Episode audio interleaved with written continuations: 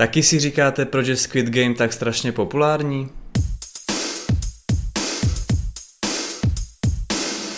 Nuže, v první řadě určitě hraje roli marketing a to ať už tou formou, že to tak lehce připomíná vizuální stránku a takovou tou charakteristikou toho, co si to spojíte, když to vidíte La Casa de Papel. Neříkám, že to úplně je vykrádaný, že to je připodobněný, taky nevím, spíš bych to nazval tak, že prostě La Casa de Papel si udělal takovou tu vizáž toho, že mají masky, jsou v rudým, všichni to s tím spojí, aniž by to pořádně viděli, tak prostě mají to jak když takový prostě svou image, svou takovou vizáž toho, díky čemu to lidi spojují a něco podobného udělali tady taky, že jsou v podstatě ty postavy, nebo ne, že všechny, ale ale právě ta hlavní tvář toho prostě to člověk vidí někde na obrázku a hned si spojí prostě, že to je Squid Game, že to prostě není něco jiného, protože když by tam byli prostě jenom aziští nebo korejští herci, tak to prostě nemusí být nutně Squid Game, může to být cokoliv jiného pochopitelně. Tudíž tohle je určitě jeden bod a druhý bod je celkový marketing toho, jak to Netflix hodně propaguje a to skrz to, že chce hodně zabřednout takhle právě v povědomí v Koreji nebo popularizovat tady v rámci Koreje i vlastně tu svou tvorbu na Netflixu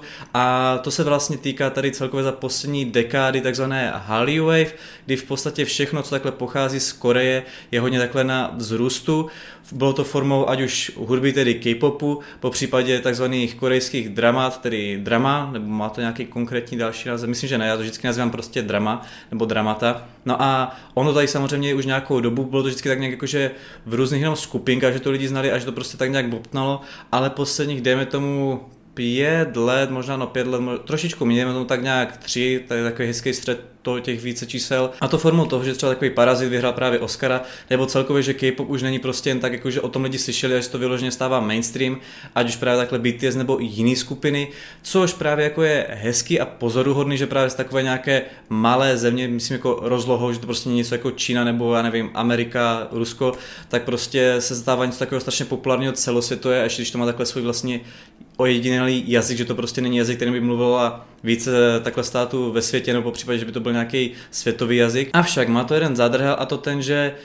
u filmu a seriálu nebo celkově takhle té kinematografie to tolik nevadí, že právě se tohle to médium dostává do popularity ve světě, po případě i více ve světě než ve své domestikované zemi. Ovšem u hudby tam nastává právě takový zádrhel, že když jsou skupiny populární více v zahraničí než ve své zemi, tedy v Koreji, tak nastává takový problém, že nemusí tolik vydělávat. Ano, ono je sice krásné, že si můžete zajít tady světovou tour, když teda nebyla pandemie, po světě, fakt po světě a ne jak to bylo dřív prostě po Koreji a po pár azijských zemích. Ovšem v ruku v roce s tím jde to, že v dnešní době vznikají skupiny, které právě jak jsou populární mimo svou zemi, tak právě nedostávají takové nabídky ve své zemi, tudíž mají nižší výdělek, protože ano, ono sice je krásné, když si kupujete K-pop alba a podporujete toho daného interpreta nebo tu danou skupinu. Avšak koupit si album a podporovat takhle jejich diskografii není všechno. Výdělek té skupiny je zahrnut i formou třeba různých modelingů, bytí prostě v televizi, nějaké takhle spolupráce, což logicky právě ano, když jste pak jako fakt mega populární i v celkově v tom světě, tak můžete tuhle tu nabídku dostat právě v Americe nebo kdekoliv jinde ve světě, což je pak výjimka, ale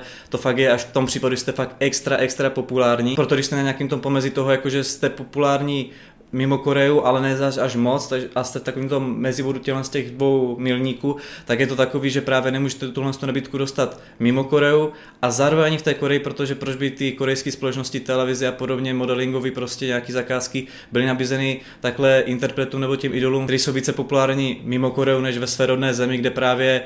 takhle být té televizi je potřeba, jako abyste byli známí v té Koreji, protože když vás té Koreji tolik neznají, tak jak v tom zahraničí, tak jako to nemá smysl, abyste vystupovali v té televizi a podobně, protože to neudělá takový to halo na to domestikované publikum právě v té dané zemi. Jestli vás tato myšlenka zaujala, tak vás odkážu na YouTube kanál Harmonie Asie, kde se můžete podívat na více mých takových postřehů a názorů na K-pop průmysl nebo K-pop jako žánr celkově.